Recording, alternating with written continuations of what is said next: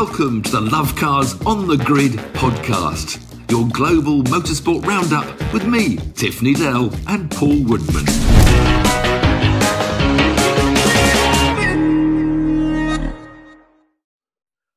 Welcome to episode 37 of Love Cars on the Grid, your global motorsport roundup podcast. So this week we look back at two more FIA FIA World Champions. That's easy for you world, to say. World champions. World champions, World Touring Cars, and World Rallycross. I'm not quite sure if anybody even watches them, but we're going to cover them anyway.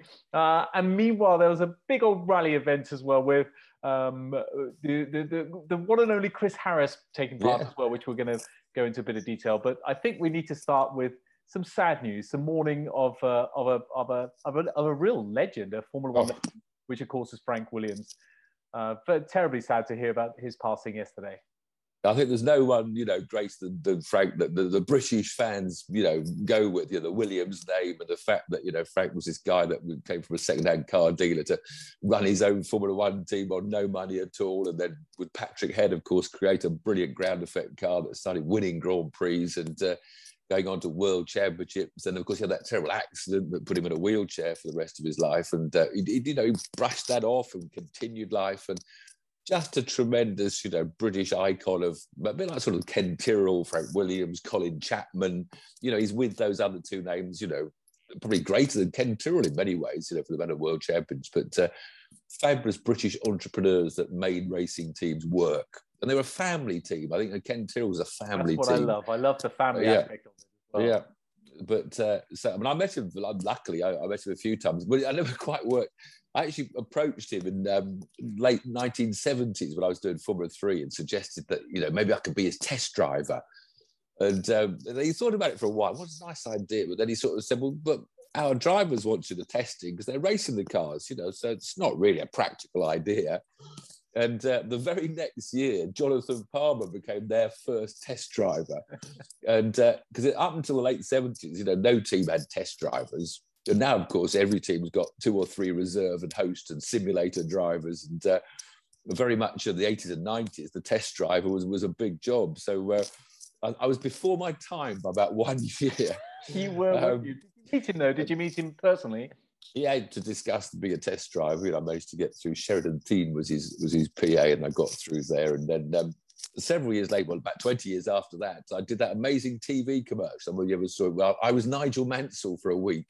Uh, doing a TV commercial for Renault France, driving Mansell's Williams, wearing Mansell's overalls, and uh, we replicated that famous him and Senna almost banging wheels down the straight at Estoril. With uh, Johnny Robertson was in another Williams painted black, um, and of course, you know, as I was being fit, fitted into the car, it did cut. You know, he came into the workshop. And, How you doing? With a smile, always a smile on his face. You know, just always charming. English gentleman. Um, but the last one was probably perhaps the funniest because I I did that uh, item on, on fifth gear with Vicki Butler Henderson, the latest One of, the best, M5. one of the best items ever. You were You remember, yeah, yeah, BMW M5, and she had to do Yeah. three laps, and you had to do two laps. do You were four, in yeah, four, yeah.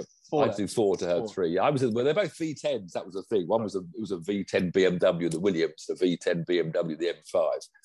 And uh, the day after it came on television, um, I was at home. My son actually said someone called Frank Williams phone to, wanted to talk to you. And I was like, oh, yeah, yeah. And I thought someone's spoofing me up here. They've seen me, you know.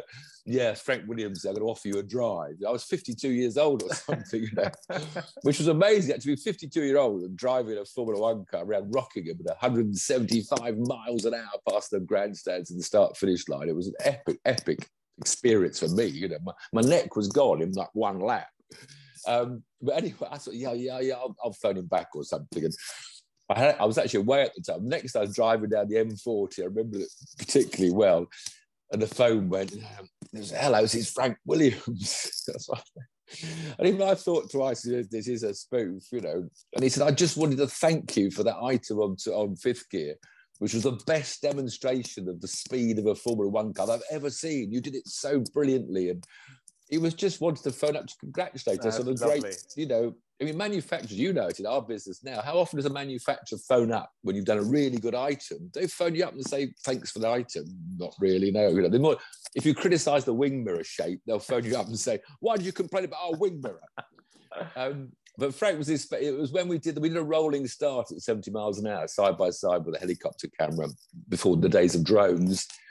And that's what really impressive. That difference as the Formula One just left behind, you know, what Joe Public, M5, you know, touring car, um, left him in his wake. And um, so it was wonderful. I, I, saw him many times since, and he always said hello, and you know, just a lovely guy. So uh, yeah, uh, such a, it, it, was nice reading all the accolades and and all the different things that he's done. I, I mean, I I grew up. Williams were the most dominant team by a long way. I grew up yeah. uh, watching Formula One in the 80s and the 90s.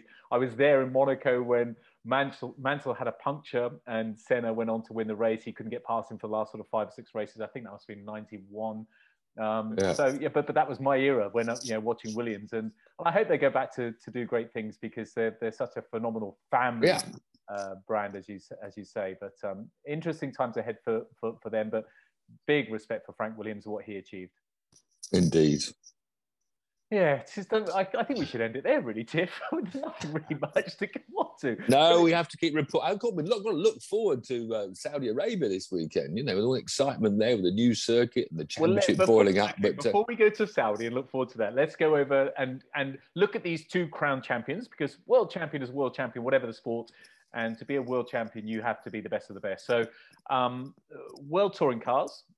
I've lost interest. Why? I mean, I think uh, uh because they're because they're 11 lap races or 12 lap races, two 12 lap sprint races, like a club race. And the first one is reverse grid. This is a world you can't, you can't, you can't get past somebody, however good you are, in 11 laps. Uh, I know. well, you can, but by, but also the cars they've got. I think it's the same in, in rallycross. We're going to talk about in a minute. In World Rally Championship, manufacturers, I think, has, have sort of led this push. These hot hatches, those are the cars they sell most of. Because touring cars are super touring cars in the 90s. We had four door saloons, 4.2 meters long. They were hard to drive with the limits of a longer wheelbase. Um, but everything's this hot hatch. Whether it's world touring cars, you look at the grid, and apart from the color of the car, you can't tell much difference. They're all little boxes. They're all front wheel drive, which of course aren't that exciting visually until they start hitting each other because um, they just go round the rails. And it's just you can't have a world championship with 12 lap sprint races and reverse grids. And uh, I don't think many people follow it. I mean, it wasn't even on television. There was no TV coverage of it at all. Um, we got no British interest, which maybe is why. Because obviously, with our little podcast here, I tend to lead our listeners to um, to British drivers around the world. That's why I like to try and find out what Brits and nobody else in Britain's heard of, what they're up to. Um, we haven't got any British interest in touring at the moment, apart from Rob Huff, who I'm delighted won the last race. It was very wet Sochi over in Russia. And Huffy was one of the hardest tried drivers, just gives his all everywhere. Great character, old fashioned character, goes around the world, has won more Macau touring car races than anybody else. Um, and he was a touring car, British touring cars in what 2002, long time ago, 2004. Then he went off and did eight years of world touring cars with Chevrolet, won the world championship in 2012, and he's been around the world championship ever since. He's now with a private team, and uh, he won the last round. It was actually, the, which again shows the championship to me, because they, they say how good he was, a 12th winner out of 16 races.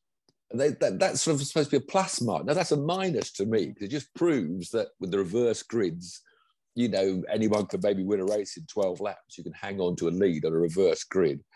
Um, so it, it's just lost. I mean, to me, world touring cars should be the old fashioned two driver, 500 kilometer, three hour races or two hour races um, with big saloons.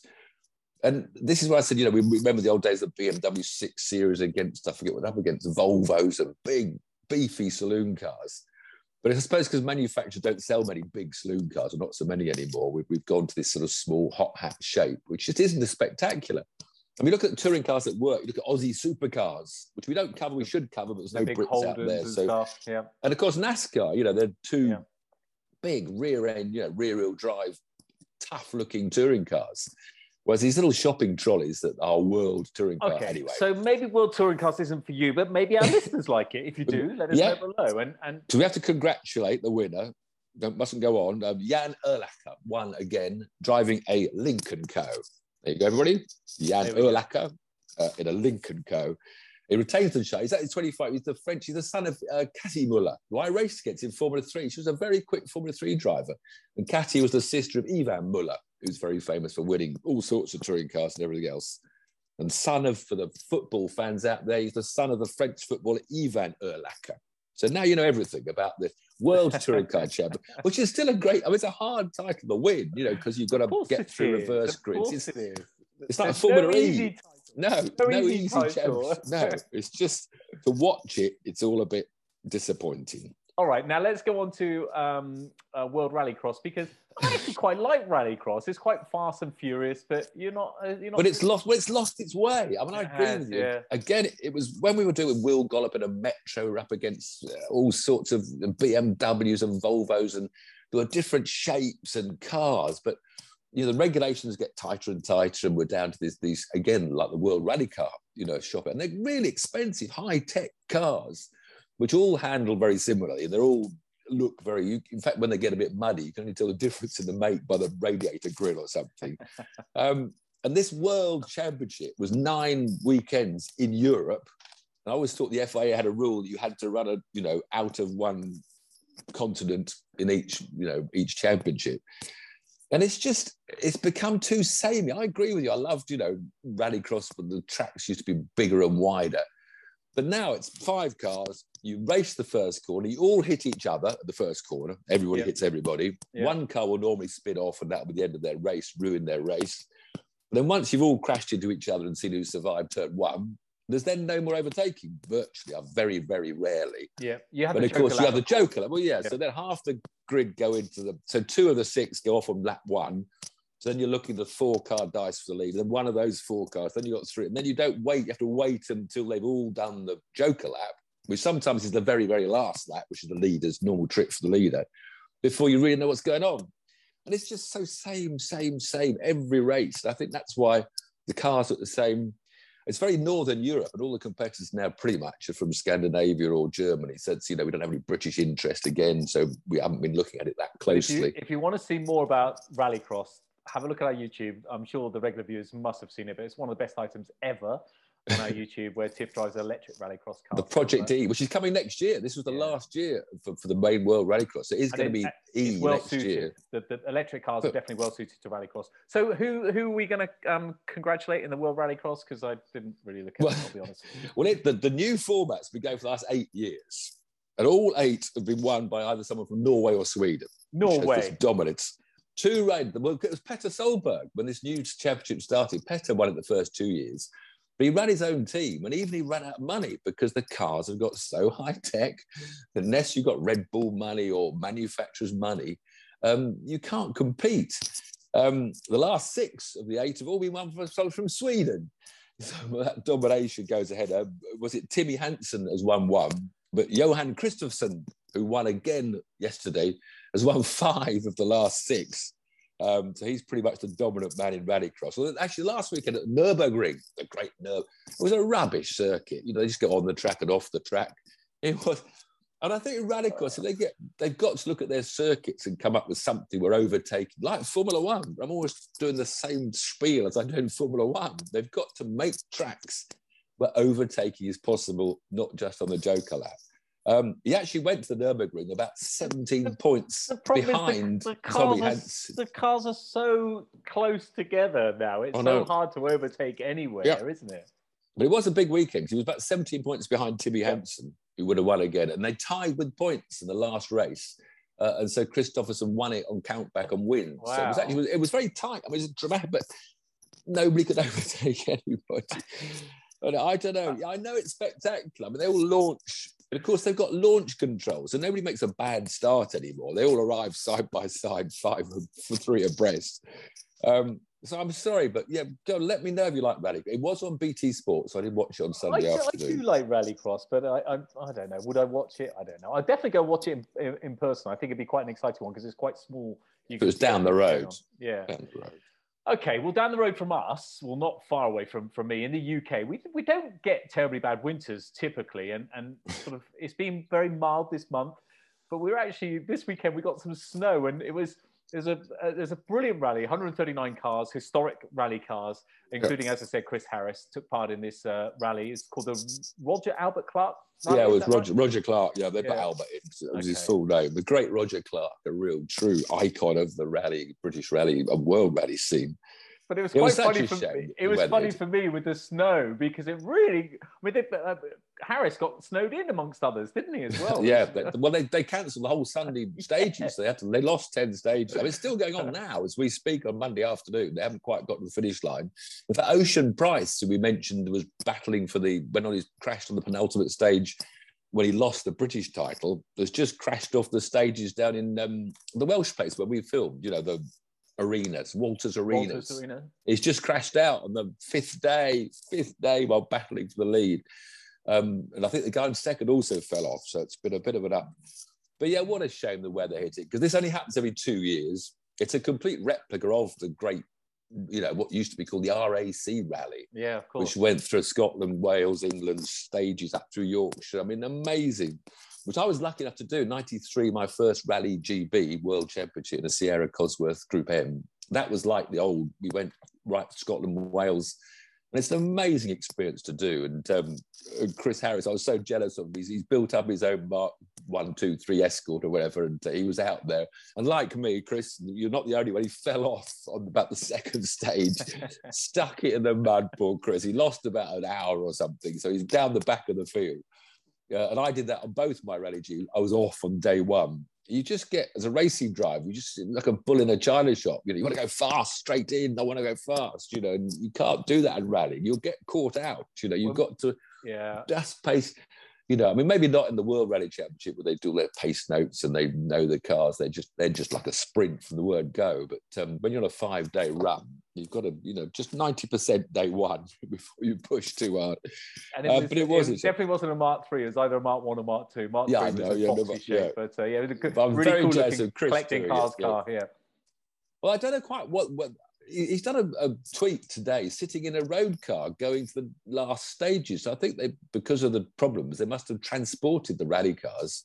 Um, I'm not quite sure how he they probably wants it, heated seats and uh, and a heater in his car. He's probably letting someone a, else take it. A, it, was, it was so well organised. It's a very amateur organisation. Out of the there's 15 different classes. There's all sorts of clothes. Tony Jardine's out there. I'll teach the, the TV commentator. Can't we do um, it next year or two years time? Yes, please. Yes, please. Okay. But it's a massive thing to organise. do you think we get a sponsor? Probably not. Yeah, no, I'm not running a caterer, all right? Before you start, I'm not going into the forest in a caterer, okay? No, neither am I, I'll tell you that much. Uh, so there wasn't uh, that much going on, but Crown 2 champions, um, a nice goodbye to Frank Williams. We got this weekend to look forward to, which is the oh. penultimate Formula One of the season. It's really hotting up. I really hope it's a clean race. I hope Lewis wins. So it takes it whether whether you're a Lewis fan or not. Um, I hope Lewis wins just to take it to the final race of the season. Well, we got this stupid first call. I was just going to ask you, Saudi Arabia. What what what what, but, what do we need to look out for this weekend? Well, the rest of the track I really but I can't wait for Friday. I keep looking at the calendar. Is it Friday yet? I because Formula Two cars are out as well. You know, we've got two Formula Two races on the Saturday. The stupid reverse grid things, which into the first corner. And there's no way the Formula Two cars will get round because the trouble is someone will straight line it deliberately, you know, a bit like Alonso did in Russia, you know, because they'll, they'll pretend there's a crash in front of them. And it's it's a stupid, stupid corner. Why they've done it. But actually, the rest of the track fascinates me because it's anti-clockwise, which is unusual. Left-hand side of your neck will get a bit more. But those fast corners where have you watched the video yet that's on YouTube and everywhere a lap of the track and a, you know a, a simulated lap and it's just you, have got no idea of where you are. It's just going left and right and left. You know, it's almost like that Circuit of Americas, that opening sequence, but it just goes on for like three quarters of the lap. And it's, I think, mentally on the drivers, apart from physically, it's going to be incredible strain. And the tyre wear, because with a high downforce, you know, when you're doing 160 miles an hour, just slightly cornering, cornering, cornering, it's got to kill the tyres. So, but it is it's fascinating. a fascinating track. Yeah. But why they put that stupid, stupid first corner? No idea. So Formula Two, just to just to catch up with Oscar Piastri, is very very highly credited um, Aussie. That's now the who's he already as a signpost? He's a reserve driver for one of the Formula One teams. He's in the pits. Uh, he should win the title. He's quite well ahead of Juan Zhao, Zhu Zhao. Who's already got a Formula One drive, so that's good for the Formula Two. I wonder why that is. Zhou has got a lot of hasn't really won enough races for me to be to marked out as a huge talent. Very, very good. I mean, fantastically good he'll, driver. He'll bring a lot of But- sponsorship from the Far East. He's with Alpha. The Russian Robert Shwartzman, he was he's running third. Looks like he'll stay there. And our very own Dan Ticktum, of course, is fourth in the championship. And Dan, of course, was announced this week as going Formula E. I mean, everybody is is just scratching their heads thinking that what formula is the least least likely. So Dan, it's a great test for Dan. I mean, we- know he can go around corners, we can drive a racing car very fast, but he's shot himself in the foot so often when he's shouting other drivers, idiot, idiot, idiot. And he's going to have to discipline himself to sit in a Formula E car, driving to a, a, a computerized map of how much power you're going to use this lap. And uh, it's certainly making Formula E more exciting to watch next year, the Dan Ticktum effect. I was just, uh, Um, yeah, I was, I was just looking. Then I saw this morning about um, some Formula E, and I was, uh, it's, it is quite, it's, it's fascinating what's going on with, uh, with all the different series and who's doing what, and where the Yeah. drivers move to, and who's, who's going to change, um, uh, yeah, who's going to change um, from co- completely different uh, uh, series. Formula, yeah. series, yeah. But uh, Actually, actually, talking of two things that I've moaned about, I mean, obviously they were listening to me, nobody else. Um, they've dropped the stupid three race format for F2 and F3. Next year, we're back to the two races per weekend for both F2 and F3. So just the, the proper race and then a reverse grid race for fun. Um, so these two reverse grids, which isn't definitely down to you. That was relevant. def- no question. That was down to you.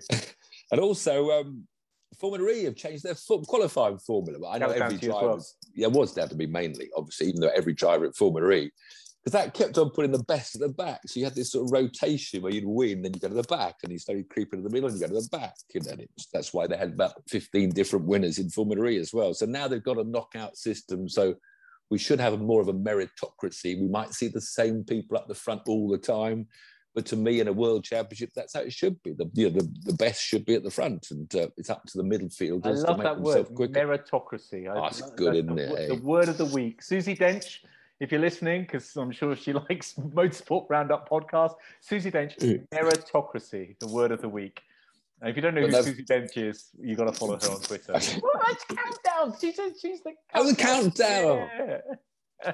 But no, Formula One, yeah, I can't wait. Tell for me, Friday, Tiff, to be honest. who's going to win? can't wait for What's, Friday. give, give me your give me your predictions for this weekend, and, and please It's- let it's us know still gonna be below what Lewis. you It's think gonna be going to happen. Lewis.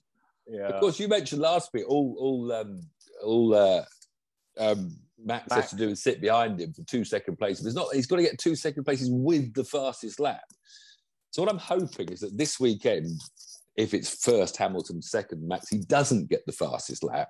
So then, when it comes to the final race, the fastest lap will be irrelevant, and it will just Valtteri be Bottas has whoever- to stand up Stay. and deliver. He has to stay with Max, or vice versa. He has to stay with him because if Max dives into the pits because he's got room to do the fastest lap, Valtteri's got to go in and do it. It's got. Oh, or yeah, but yeah, but if Valtteri's close enough, yeah. Max He can't he- do Max it. Because then you end up third Exactly. place. Yeah. He's so got- basically, Either way, he's got to he's got to deliver for his team. But it's 20 seconds, Valtteri. You just got to stay within 20 Does he seconds. want to? No, he doesn't Of course want he to. He does. doesn't want to. we'll see. I hope he does. Oh. He should. He should for the team more than anything because the team Let's is tight let's as well. get it down. Let's get it down to the last race where the winner wins, whether it's forget fastest laps being involved. Tell us below what that. you tell us below who you think is going to win, and we'll men- anyone that gets it right with one, two, and three. We'll, we'll mention you next week. I'm, I'm sure there's at least well, we, we got we got about a thousand views last week. Yeah, we're, yeah, we we're, get we're more upping. listens on the actual podcast as well, bizarrely. But uh, but uh, thanks as always. Yeah, but those of you in. listening, please pop onto the YouTube channel just to leave a comment. one, two, three. Who's your one, two, three for the Grand Prix? That's all we want to know. It's going to be Lewis, Max, Bottas. No, it's not. It's going to be Lewis, Max, Checo. Oh, There you go. Heard it here first. Let us know what you think below. Thanks for joining us always. Have a good cheers, everyone. Bye.